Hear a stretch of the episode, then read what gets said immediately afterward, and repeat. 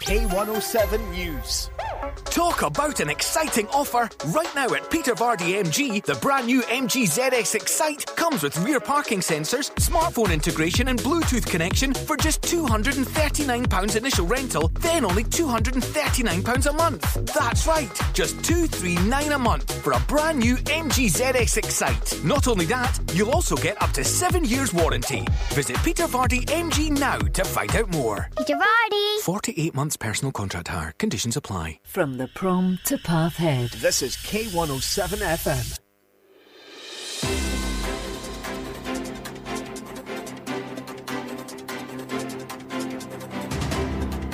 Welcome to this special half-term edition of The Week in Holyrood. I'm Charles Fletcher.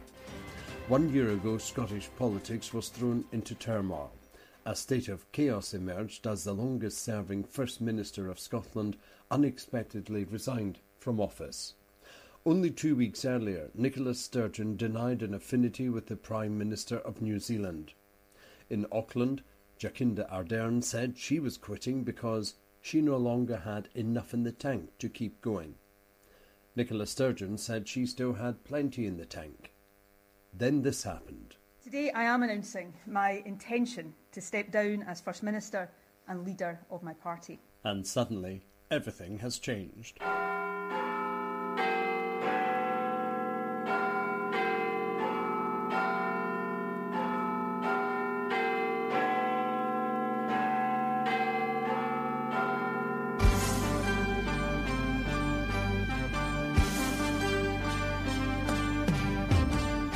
Scotland's longest serving First Minister, Nicola Sturgeon, stands down.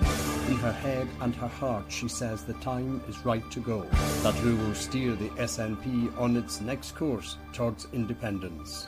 From Caledonia Media, I'm Charles Fletcher with Scotland's favourite political show, The Week in Holyrood. In my head and in my heart, I know that time is now. That it is right for me, for my party, and for the country. Matanva Fiskema. Scotland's longest serving First Minister has announced it's time for her to step down. After almost 20 years in the two most powerful jobs in the country, Nicola Sturgeon will return to the backbenches of the Scottish Parliament. She'll be there until at least the next Holyrood election. Beyond then, she cannot say. But first, this from my colleague Kieran Jenkins at Channel 4 News. Nicola Sturgeon is resigning as First Minister. But why? First of all, she's been First Minister for more than eight years. She's seen five UK Prime Ministers in that time and had extraordinary electoral success. Under her leadership, the SNP has been something of an election winning machine. In the past few months, things have been a bit more difficult. The UK government has blocked a second independence referendum. It's also blocked a law on gender recognition reform in Scotland, and Nicola Sturgeon has been right at the heart of a row over transgender prisoners here. She says it's nothing to do with all that. It's longer term. She wakes up in the morning and feels that she can't deliver on those issues that matter so much to her, not least independence. But where does it leave that movement that she's so central to? She says she's going to carry on until a new SNP leader and First Minister is elected. It's not clear who that will be. But for Nicola Sturgeon right now, she's going to enjoy life a bit more, spend some time with her friends and family. So, where were you when you first heard the news? Where was I? I just stepped onto a train at Strasbourg, heading for Paris. I'd been preparing a special edition of The Weekend in Holyrood at the European Parliament, but not this special edition. The TGV service just started pulling out of the station when I had the first private message telling me something was imminent back in Edinburgh. A moment later, another message prompting a call, and from that conversation, a seismic political story began to unfold. By the time my train was pulling into Paris, I was watching live coverage from Bute House, the First Minister's official residence in Edinburgh. As I stepped towards the concourse of Charles de Gaulle Airport, Nicola Sturgeon was on the staircase and stepping towards the podium to confirm what we by then knew. Being First Minister of Scotland is, in my admittedly biased opinion, the very best job in the world. It is a privilege beyond measure, one that has sustained and inspired me in good times and through the toughest hours of my toughest days. I am proud to stand here as the first female and longest serving incumbent of this office. And I'm very proud of what has been achieved in the years I've been in Bute House. However, since my very first moments in the job, I have believed that part of serving well would be to know, almost instinctively, when the time is right to make way for someone else. And when that time came, to have the courage to do so, even if to many across the country and in my party it might feel too soon. In my head and in my heart, I know that time is now. That it is right for me, for my party, and for the country. And so today I am announcing my intention to step down as First Minister and leader of my party. I have asked the National Secretary of the SNP to begin the process of electing a new party leader, and I will remain in office until my successor is ele- elected. I know there will be some across the country who feel upset by this decision and by the fact I am taking it now. Of course, for balance, there will be others who will, uh, how should I put this, cope with the news just fine. Such is the beauty of democracy. But to those who do feel shocked, disappointed, perhaps even a bit angry with me, please know that while hard, and be in no doubt, this is really hard for me. My decision comes from a place of duty and of love. Tough love, perhaps, but love nevertheless for my party and above all for the country. Let me set out as best as I can my reasons. First, though I know it will be tempting to see it as such, this decision is not a reaction to short term pressures. Of course, there are difficult issues confronting the government just now, but when is that ever not the case? I have spent almost three decades in frontline politics, a decade and a half on the top or second top rung of government. When it comes to navigating choppy waters, resolving seemingly intractable issues, or soldiering on when walking away would be the simpler option, I have plenty of experience to draw on. So, if this was just a question of my ability or my resilience to get through the latest period of pressure, I wouldn't be standing here today. But it's not. This decision comes from a deeper and longer term assessment. I know it might seem sudden, but I have been wrestling with it, albeit with oscillating levels of intensity for some weeks. Essentially, I've been trying to answer two questions. Is carrying on right for me? And more importantly, is me carrying on right for the country, for my party, and for the independence cause I have devoted my life to? I understand why some will automatically answer yes to that second question. But in truth, I have been having to work harder in recent times to convince myself that the answer to either of them, when examined deeply, is yes. And I've reached the difficult conclusion that it's not. The questions are inextricably linked, but let me try. I've been First Minister for over eight years, and I was Deputy First Minister for the, Minister for the best part of eight years before that. These jobs are a privilege, but they are also rightly hard, and especially in the case of First Minister, relentlessly so. Now, to be clear, I'm not expecting violins here, but I am a human being as well as a politician. When I entered government in 2007, my niece and youngest nephew were babies, just months old. As I stepped down, they are about to celebrate their 17th birthdays. Now that I think about it, that's exactly the age to be horrified at the thought of your auntie suddenly having more time for you. My point is this giving absolutely everything of yourself to this job is the only way to do it. The country deserves nothing less. But in truth, that can only be done by anyone for so long. For me, it is now in danger of becoming too long. A First Minister is never off duty, particularly in this day and age. There is virtually no privacy. Even ordinary stuff that most people take for granted, like going for a coffee with friends or for a walk on your own, becomes very difficult. And the nature and form of modern political discourse means that there is a much greater intensity, dare I say it, brutality to life as a politician than in years gone by. All in all, and actually for a long time without it being apparent, it takes its toll on you and on those around you. And if that is true in the best of times, it has been more so in recent years. Leading this country through the COVID pandemic is by far the toughest thing I've done.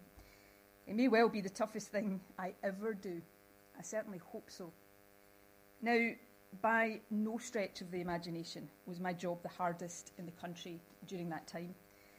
But the weight of responsibility was immense. And it's only very recently, I think, that I've started to comprehend, let alone process, the physical and mental impact of it on me. So, what I'm really saying is this if the only question was, can I battle on for another few months, then the answer is yes, of course I can. But if the question is, can I give this job everything it demands and deserves for another year, let alone for the remainder of this parliamentary term? Give it every ounce of energy that it needs in the way that I have strived to do every day for the past eight years? The answer, honestly, is different. And as that is my conclusion, hard though it has been for me to reach it, then given the nature and scale of the challenges the country faces, I have a duty to say so now. I feel that duty first and foremost to our country to ensure that it has the energy of leadership that it needs, not just today, but through the years that remain of this parliamentary term. And right now, in a very particular sense, I feel that duty to my party too. We are at a critical moment. The blocking of a referendum as the accepted constitutional route to independence is a democratic outrage. But it puts the onus on us to decide how Scottish democracy will be protected and to ensure that the will of the Scottish people prevails. Nicola Sturgeon, the great communicator, had checked the time, and hers was up. Nicola Sturgeon's announcement on Wednesday took everyone by surprise. Only those closest to her knew it was coming. When you read it was expected, it wasn't. It may have been wished for in some quarters, that's clear. Nicola Sturgeon dreams of independence, but she's achieved that for herself, not her country. From Glasgow's south side, Tom Parmenter of Sky News meets people in her parliamentary constituency. Nothing stays still. But the south side of Glasgow has become very used to Nicola Sturgeon even if they don't all agree with her. She's done a great job um, taking on the Tories. Um, nobody else was as formidable as her. And she outshone all her opponents for the past eight years, outshone them all. What do you think her legacy will be? As I mean, she's the longest serving. Failure. A failure. Mm-hmm. Yeah. NHS is a mess. Schools, education. I think she did all right through COVID. I think she did her best. Um, but it just feels like that was her peak and it's all just kind of went a wee bit downhill from there. Nicola Sturgeon says she wants a more normal life, but will still represent Glasgow south side and fight her political battles from here, including, of course, the SNP's push for independence. Hi guys, welcome to Future Opinion polls still have Scotland split down the middle. At Imran's restaurant, he sees the current First Minister as integral to independence. I feel as if with her departing like this, it's going to crumble. Why? I think purely because she was the backbone to this pro referendum, pro independence, you know. And um, now with her departure, it's all going to come down crumbling. Evening drinks at the Bell Jar. Malcolm helps run the Yes campaign in this part of the city. What it does is uh, introduce a degree of uncertainty in how things will be in the short term. I mean, uh, I think Nicola's gone on her own. T- now, with her departure, it's all going to come down crumbling. Evening drinks at the Bell Jar. Malcolm helps run the Yes campaign in this part of the city. What it does is uh, introduce a degree of uncertainty in how things will be in the short term. I mean, uh, I think Nicola's gone on her own terms, um, and uh, she, and she feels that she's a divisive figure for people who don't want independence, and therefore Uh, maybe it will open the door to more people coming over to independence. Uh, time will tell. In the city centre, those who said no to independence held a brief street party. A First Minister has to somehow represent and serve everyone. After eight years on this ride, it's time for someone else. Tom Parmenter, Sky News, Glasgow. You're listening to The Week in Holyrood with Charles Fletcher. Let's recap on the story that captured well beyond Scotland's shores this week. Nicola Sturgeon, Scotland's longest serving First Minister, is stepping down. From ITN, Carl Dinnen reports. Scotland's first female First Minister, one of its best political communicators, one of its most polarising politicians. Good morning. Today, Nicola Sturgeon said part of serving well is knowing when to go. In my head and in my heart, I know that time is now. That it is right for me, for my party, and for the country. And so today I am announcing my intention to step down as First Minister and leader of my party. The last few weeks have been bruising for Nicola Sturgeon. A row over gender self declaration turned nasty when rapist Isla Bryson was temporarily sent to a women's prison. But. This decision is not a reaction to short term pressures. Of course, there are difficult issues confronting the government just now, but when is that ever not the case? She said the deeper issue was that she no longer had the energy perhaps even the appetite for the job. I'm not expecting violins here, but I am a human being as well as a politician. A First Minister is never off duty, particularly in this day and age. There is virtually no privacy. Even ordinary stuff that most people take for granted, like going for a coffee with friends or for a walk on your own, becomes very difficult. In particular, her leadership through the pandemic had exacted a price by no stretch of the imagination was my job the hardest in the country during that time. But the weight of responsibility was immense. And it's only very recently, I think, that I've started to comprehend, let alone process, the physical and mental impact of it on me.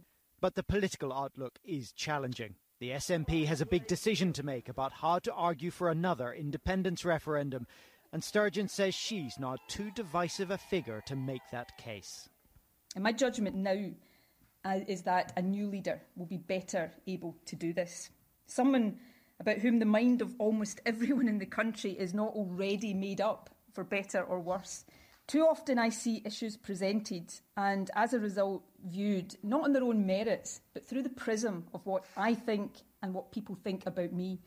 Although her political opponents tried to sound magnanimous today, they didn't all manage it. Well, let me first start by paying tribute to Nicola Sturgeon for her long standing public service, and I wish her well in the future. Now, obviously, Nicola and I didn't agree on everything. Look, despite my many disagreements uh, with Nicola Sturgeon, despite my many arguments, uh, I think that record in that time of service is worthy of respect and worthy of thanks. On a, a personal level, we, we never really got on uh, particularly well, uh, and I'm not going to uh, ignore that at the time when I think there have been issues that she could have and should have focused on.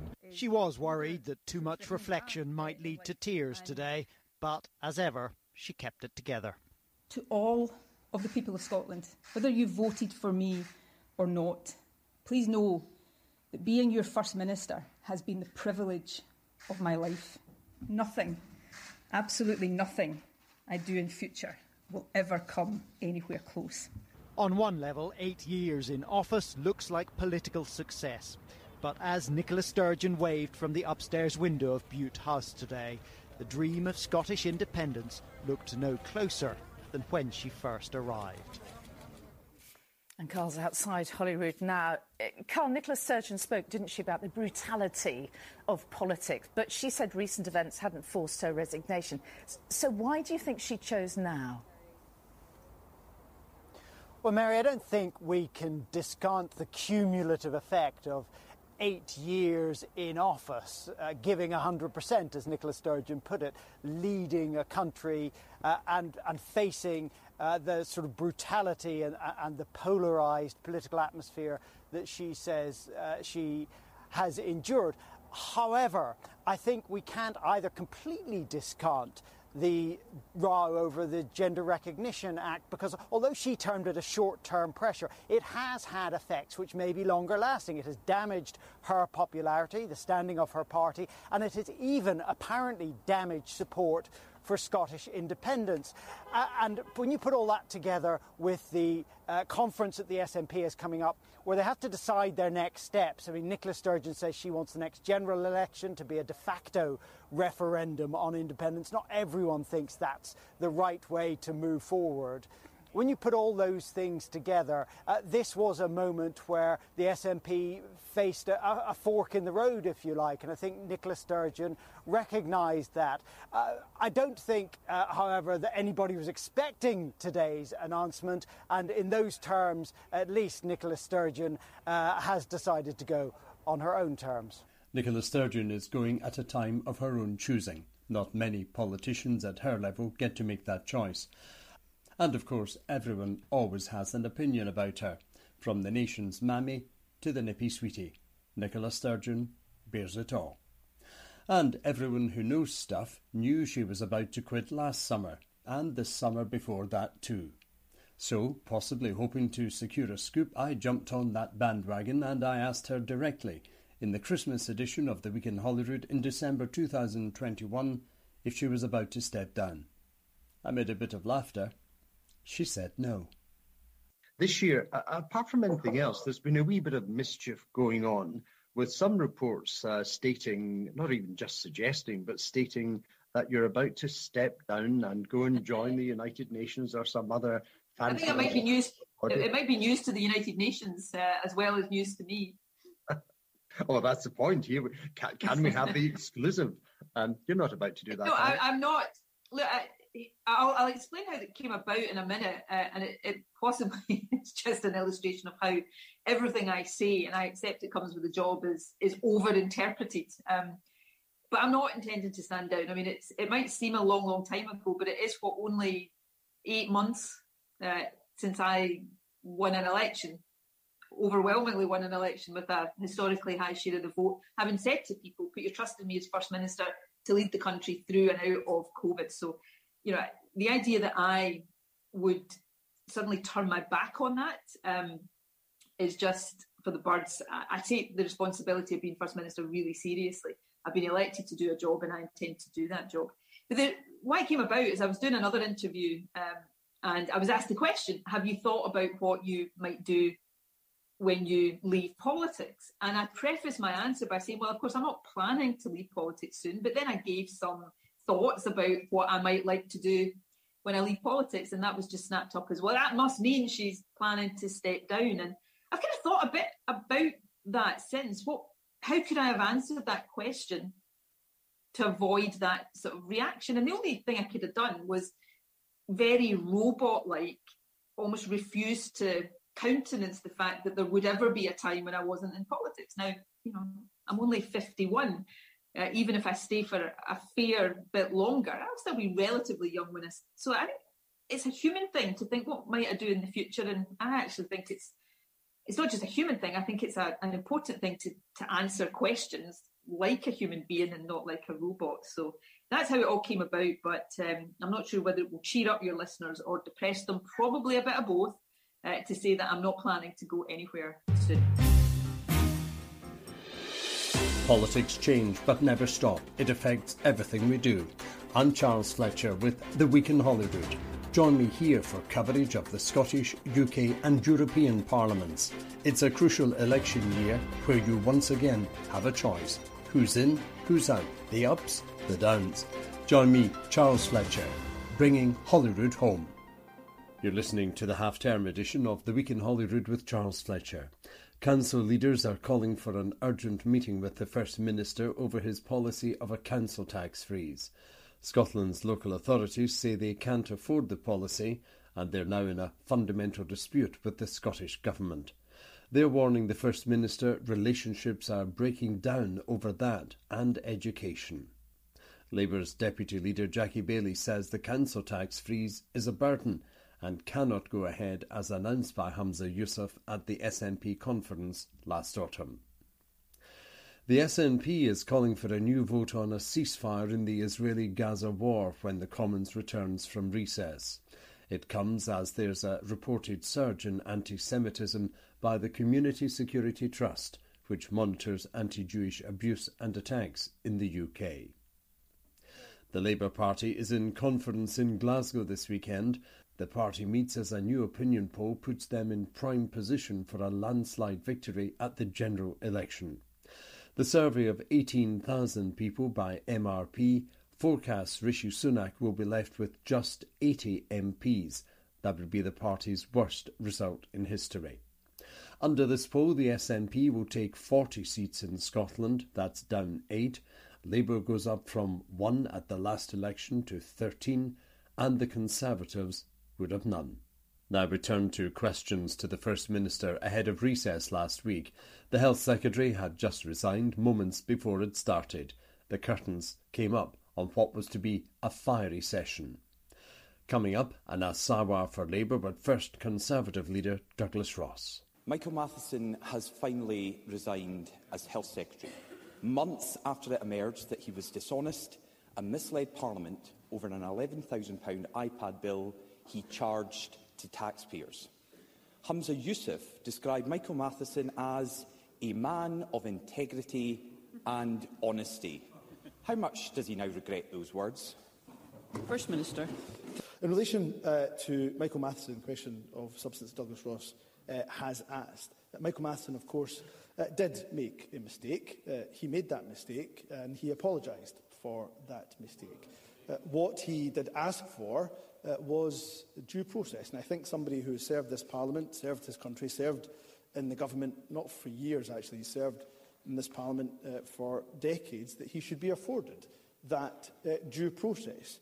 Uh, that due process, as it, has, as it's coming to its conclusion, Michael has come uh, to the conclusion himself uh, that he should stand down. And I've, I, of course, have accepted his resignation. I do think, though, that uh, the Conservatives talking about integrity in public life will be quite galling for those that are listening, presiding officer. Can I remind Douglas Ross that he, of course, called Boris, Jonas, Boris Johnson an honest man? That would be the Boris Johnson who lied about Partygate. That would be the Conservatives, of course, who awarded multi-million pound contracts, PPE contracts, to their pals. So if there is one party in this chamber presiding officer that has no credibility in talking about integrity in public life it is the Conservatives. Douglas Ross.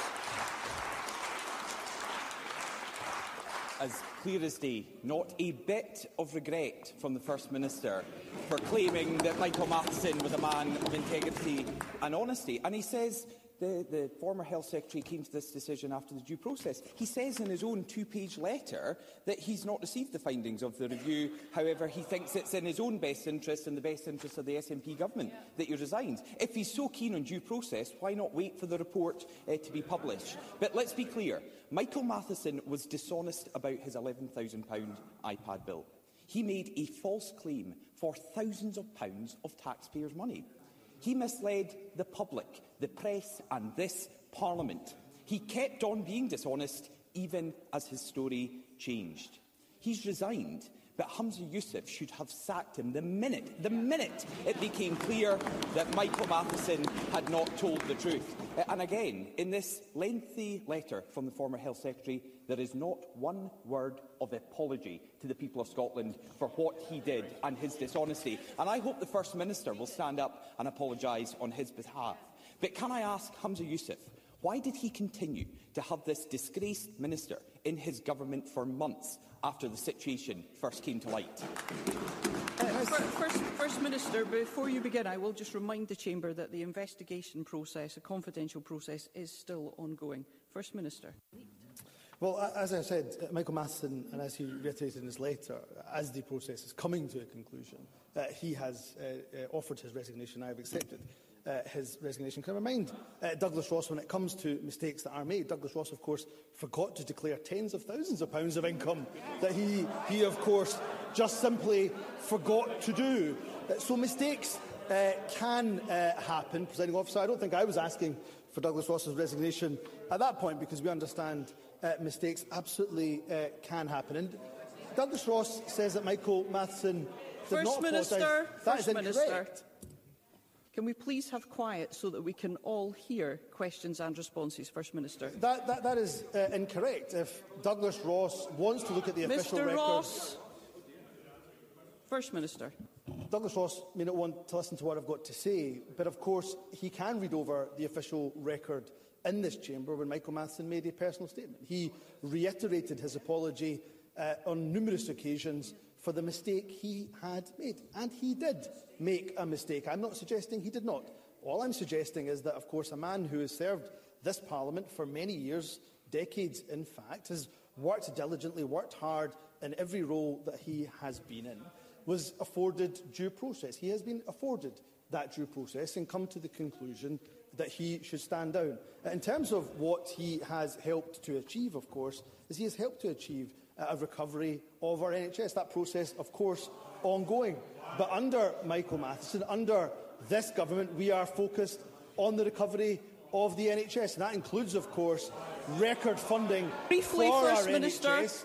That includes record funding for our NHS, which is in very stark contrast to a Conservative government that is imposing real-term cuts on the NHS in England. Douglas Ross. Michael Matheson tried to cheat the taxpayer out of tens of thousands of pounds. He has been backed every step of the way by Hamza Yousaf, and he's still being backed by the First Minister. Even when the Health Secretary's story changed, Hamza Yousaf was still there defending him. He stood by him even when Michael Matheson had to cancel appearances at GP surgeries and stop doing his job to avoid scrutiny. He let him continue to be Health Secretary while Michael Matheson was distracted and was a distraction. The First Minister was just about the only person who still supported Michael Matheson. Hamza Yousaf staked his own personal reputation on backing the former he Health Secretary. So can he tell us why was he willing to tolerate such dishonesty? First Minister. Let me uh, again uh, just remind uh, Douglas Ross what we have been focused on. Let's look at the facts and let's look at the recovery of the NHS. We have, of course, in Scotland, the best performing A&E departments in the entire UK. A real terms uplift for the NHS in Scotland, while the Tories inflict a real terms cut to the NHS England, NHS England to the tune of over £1 billion. Record staffing in NHS Scotland under the SNP up by over 31,000. The best paid staff anywhere in the UK NHS staff, best paid in Scotland compared to the rest of the UK. Outpatients who've been waiting over two years have, have reduced by almost 70%. Inpatients who've been waiting over two years reduced by First over Minister. 25%. They don't want to hear it, presiding officer, because it points First to an NHS Minister. recovery.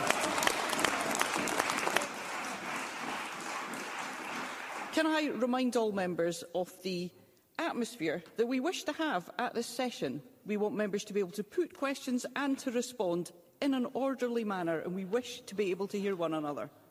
And of course, uh, unlike where the Tories are in charge, Scotland hasn't lost a single day of NHS activity to strike action, including, of course, including, of course, the junior doctors deal that Michael Matheson concluded. So we're a government that takes great pride in supporting our NHS at, a ti- at its time of greatest need, in very stark contrast to a Tory government that is gutting NHS England to the bones. Douglas Ross. Listening to that answer, it's like Hamza Yousaf doesn't realise his disgraced former health secretary resigned this morning. It's incredible. But Hamza Yousaf said the £11,000 claim was a legitimate parliamentary expense. The First Minister claimed months ago that the matter was closed. There was nothing more to see here. He told me in this chamber last year he had absolute and full confidence in Michael Matheson. He said Michael Matheson was a man of integrity and honesty. Hamza Yousaf backed him to the hilt. But most of Scotland has known from the very beginning that Michael Matheson was dishonest. Hamza Yousaf's own reputation is in tatters over the scandal. He looks weak. Now, trust in this government is gone. The SNP's credibility is gone. Michael Matheson is gone. But Hamza Yousaf, the human shield, is still here defending him. First Minister, how can anyone trust a single word this SNP government ever says again? First Minister. Well, well, well, presiding officer, Douglas Ross wants to talk about trust. Did he not see the Ipsos poll yesterday that showed that we, First the Minister, SNP, First is Minister, trusted? First Minister. We are simply not going to be conducting our business in this manner. I'd ask the front benches in particular to set the best of examples. First Minister. Well, they don't want to listen to the facts, presiding officer, and the facts show that the SNP still continues to be trusted by the people of Scotland over the NHS, over the economy, over transport, over health, and, and, and in, compar- in stark contrast uh, to the Conservatives. How dare Douglas Ross stand here and talk about standards in public life in the week where his leader, the Prime Minister, First Minister. Mr Ross, you have put your questions. The First Minister is now responding. Let us do one another the courtesy. We may not always agree with what we are hearing, but we are simply not going to shout at one another, are we? First Minister. And how dare Douglas Ross stand up in this Parliament, in this chamber, in this week of all weeks, and talk about standards in public life when his leader, the Prime Minister, quite literally gambled with the lives of the most vulnerable this week. This week, just yesterday, quite literally decided to punch down on one of the most marginalised communities in the entire country. And not just on any day, of course, on the day that Brianna Ghey's mother was in the House of Commons. That is a disgrace. That is shameful. So I'll certainly not be taking any lectures whatsoever from the Conservatives on standards and integrity in public life. Question number two, Anas Sarwar. Thank you, Presiding Officer. After months of Hamza Yousaf battling to keep Michael Matheson in his job, today the Health Secretary has finally resigned. Now, that will make the headlines today, but the crisis in our NHS has been 17 years in the making. So Hamza Youssef may hope swapping one failing SNP minister for another is going to solve the problems, but it won't. So I want to ask about the real-life consequences of this government's failure. So while the government pretends there is no crisis and they have it all under control, that is not the experience for patients across the country. For many, delays in accessing treatment can be fatal.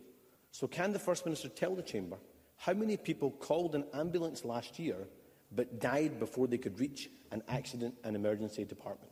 First Minister. Well, I don't have that figure uh, in front of me. What I can say is, of course, as part of the winter funding that we announced, uh, a significant chunk of that winter funding was to recruit additional staff for the Scottish Ambulance Service. I, I take real exception to Anna Howar's characterisation in his question that nobody in the government understands the real challenges the NHS is under. We do.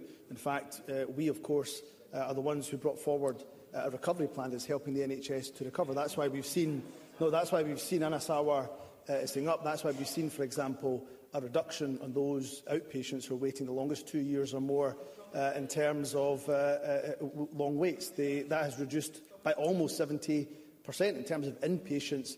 Those that are waiting over two years, reduction by over 20 25%. There's not a single person on the front benches uh, here who doesn't understand the significant challenge that the NHS is under.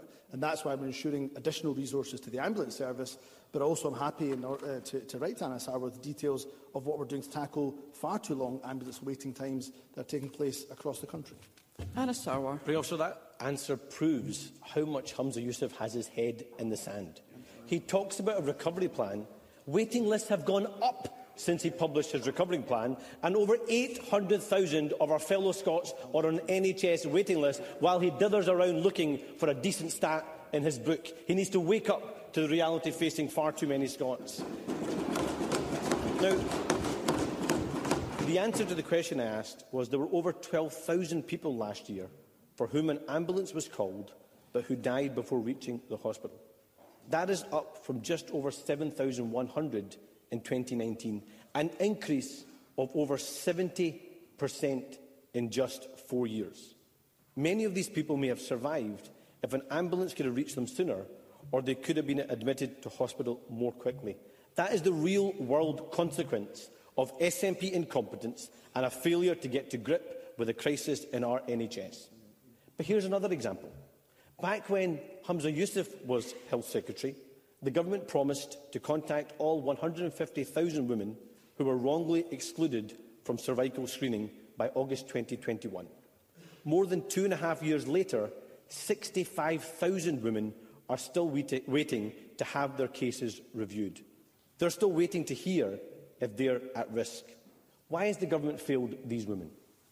First Minister. Let me take a couple of the important issues that Anna Sarwar uh, does raise. Of course, again, Anna Sarwar does this when he uh, rightly, of course, interrogates the issues around the health service. He uh, talks about the last four years without, of course, paying any recognition that something quite significant happened in the last four years. There was a global pandemic, which was the biggest shock that the NHS has faced in its 75-year five-year existence.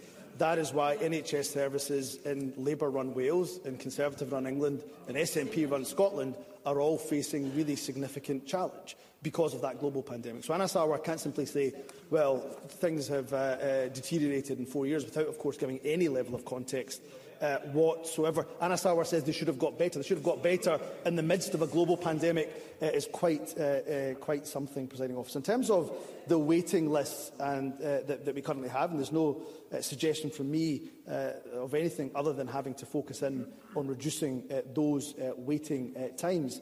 Uh, if I look at, for example, the throughput, if I look at the operations uh, that have been performed in the last year, there was an 11% increase in the number of performed operations compared to the previous 12 months, and a 15% increase, over 15% increase, if you went back 12 months before uh, that. And there are waiting times. No, no doubt there's too many people waiting uh, in uh, Scotland, and we're working to try to reduce that number uh, where we can. In terms of the women uh, that may have been affected uh, by uh, the issues around uh, cervical cancer uh, screening, uh, it should be said, and I can give Anna Sawaf more detail uh, of course, uh, in writing that, uh, of course, having done an initial audit uh, NHS uh, boards, uh, reached out to those women who were deemed to be most at risk and, of course, have written out, have taken the appropriate action uh, where uh, necessary. I'm more than happy to write to Anna Sauer uh, with further details, but I think suggesting uh, that they are at risk or, or, or at high risk uh, would be incorrect. So there has been a focus on the women that were impacted, uh, that clinicians believe were at the highest risk of cervical cancer. Hannah Sarwar. Yeah. Presiding officer, I'm, I'm honestly gobsmacked by how outrageous the answer is from the First Minister there. He said there is no evidence that these women are at higher risk. I mean, it's why their cases are being reviewed. And actually, three women have died whilst waiting for this review, and 65,000 women still haven't been processed in that review. I think he should seriously look at what's actually happening in the National Health Service he is presiding over because the reality is that these women and too many people who need an NHS are being failed by an incompetent SNP government. The result, A&E delays get worse, waiting lists grow, staff burn out and patients' lives are put at risk. Now, this government would rather deny its incompetence than face up to the problem.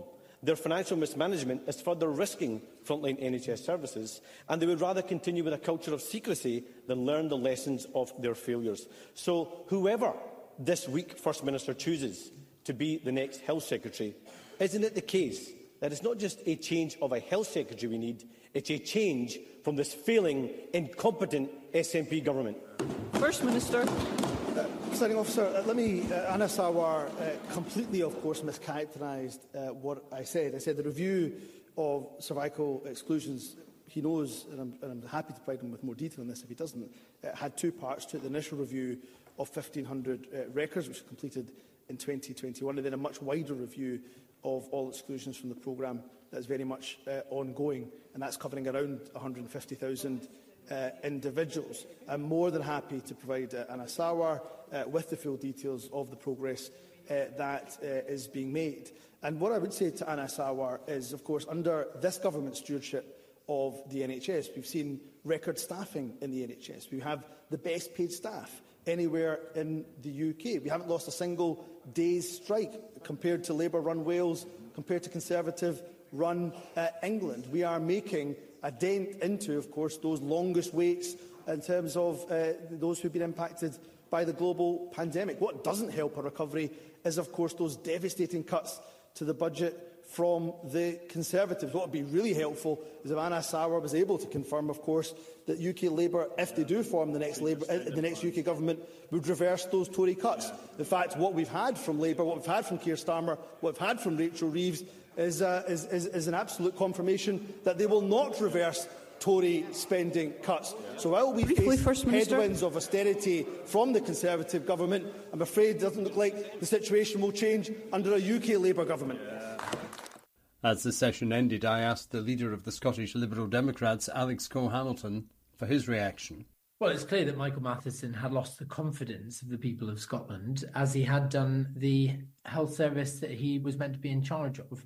But it's clear that the SNP's focus had drifted away from the health service long, long before Michael Matheson had ever gone on holiday. Um, under him, under Humza Yousaf before him, even under Nicola Sturgeon when she was health secretary, the NHS has known only crisis with some of the longest waits in its history for treatment, uh, people struggling to get an appointment um, for with a GP or a dentist on the day they need it.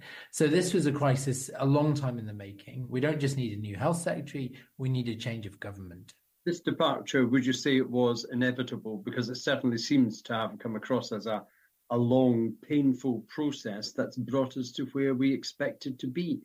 Well, I think so, and I think it's um, probably we'll look back on this. And the moment that his fate was sealed was when it was clear that he'd actually uh, been untruthful to the national media when he told them uh, one thing, and then it transpired later in his admission and his apology to Parliament um, that it was something completely different. I think that undermines confidence in the media. When you lose that, you also, by extension, lose the confidence of the people.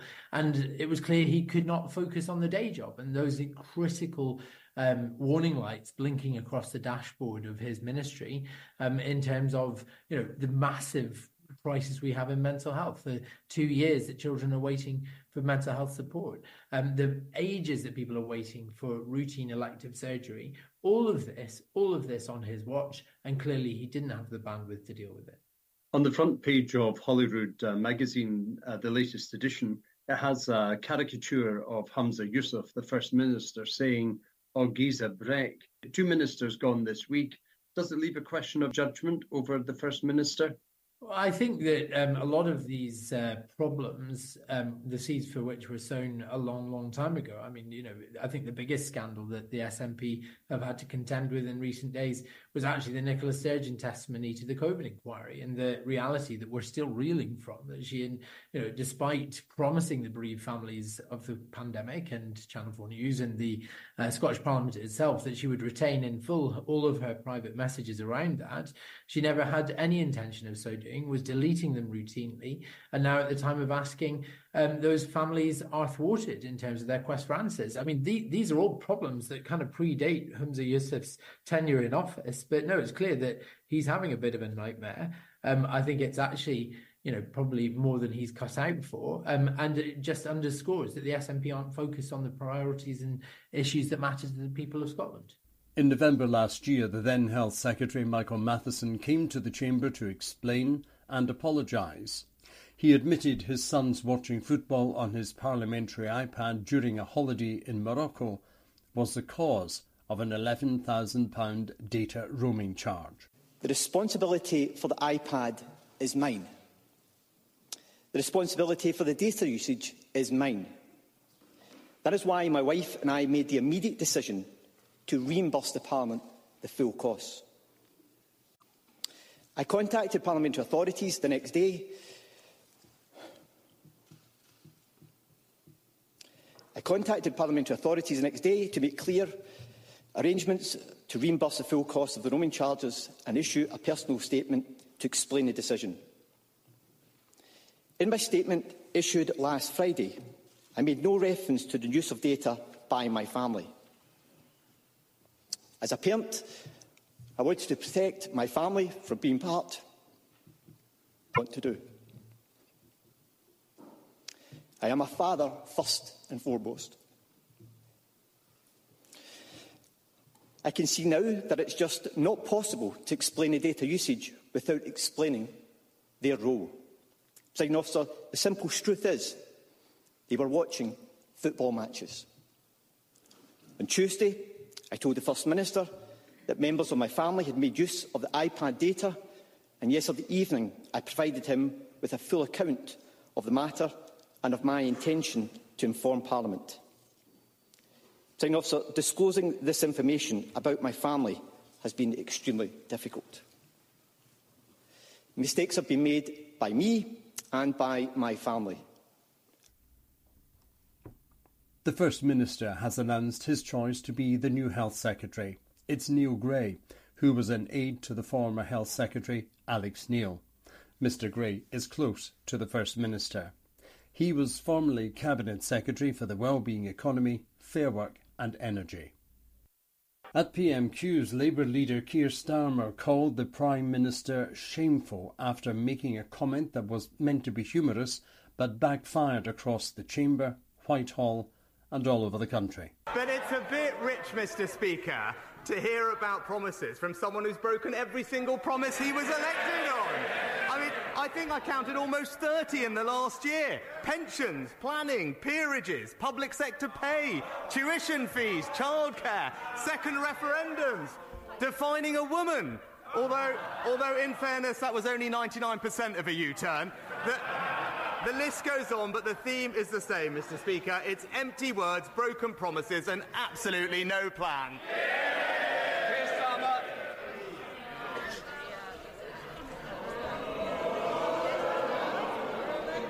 Of all of all the work of all the weeks to say that when Brianna's mother is in this chamber. Shame. And so it was. A year ago, Nicola Sturgeon resigned, and the leadership battle for the SNP drew tight between Kate Forbes and Hamza Yousaf. Just over half of the SNP members who polled voted for Hamza Yousaf. Kate Forbes declined to serve in his first cabinet.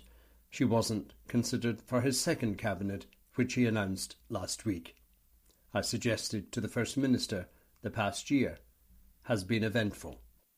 Look, I think being First Minister uh, is a job that, uh, because you are the leader of the country, means that every single day there is issues that you've got to try to deal with. There are sometimes um, issues you've got to react to that are out, out with your control, and they're always the hard ones uh, that, that, that you don't have control over.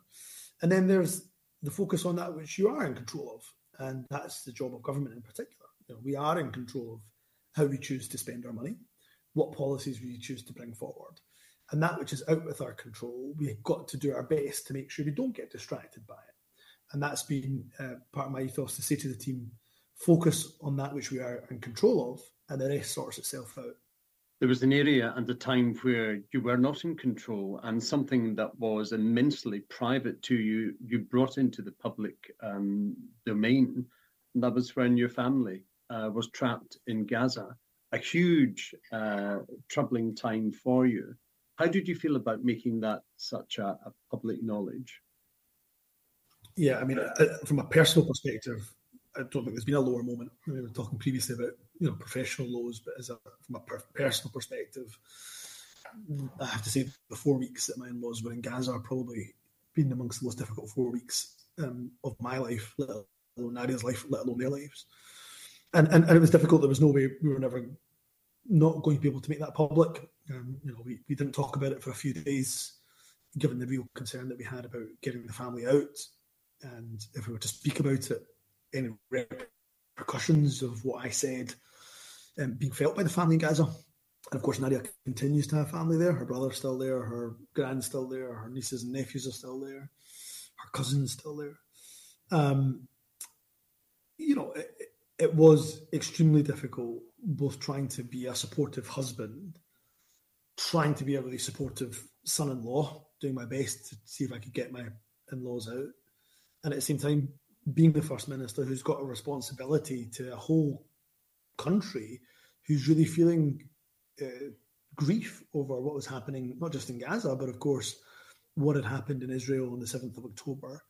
And, and, and, and not just from the Jewish community, but they particularly felt it, but of course from communities that felt uh, the grief of that entire situation. So trying to also show moral leadership uh, at that point. Um, yeah, all, all of that pressure on, on my shoulders and amongst the time when it was my first party conference and um, other sorts of things. Uh, yeah, it was a tricky, tricky period. And now they're home, and now they're safe, and are they well? So they're home, they're safe, but they're really traumatized. I mean, I think it's hard for me to describe just how traumatic that four weeks was for them, for my mother-in-law in particular. So if you imagine from their perspective, they've seen the horrors of war. They've seen bodies blown apart. They've seen children killed. They've seen the elderly killed. They've seen hospitals targeted. They've seen refugee camps blown to pieces. So they've seen all that. They've witnessed it, not not somewhat distant from it uh, or, or a news report, but they've seen it with their own eyes. And they come back here and they cannot understand how the world has not put a stop to it. They just cannot, they, they can't comprehend it. And they're obviously speaking to the family every day. Uh, my brother in law, uh, as, you, as, you, probably know, is a doctor in one of the hospitals in Gaza, um, sees indescribable scenes of uh, horror every day. So they are home, they are safe, and that's the most important thing. But they are severely traumatized, and I don't think they'll be able to get over that trauma particularly easy, easily. I think um, in my lifetime, anyway, I've never seen this level of death or destruction, and the word ceasefire being um, really a controversial word, so mm. phenomenal when you think about it. Never in my time have the calling of stopping and ceasing hostilities with over 7,000 children dead, has that ever been a, a, difficult call to make? But for some, it continues, including, I'm afraid, the UK government, including, of course, the leader of the opposition, and including, also, of course, the United States. And I think those positions um, I can't comprehend, nor, frankly, could I justify. And that's the Week in Holyrood at half term from Caledonia Media. I'm Charles Fletcher. Parliament is currently in recess. Members return here and to Westminster on Tuesday. Join me again next time at the same time or on SoundCloud or replay. Love the show, Steve. Aikiba.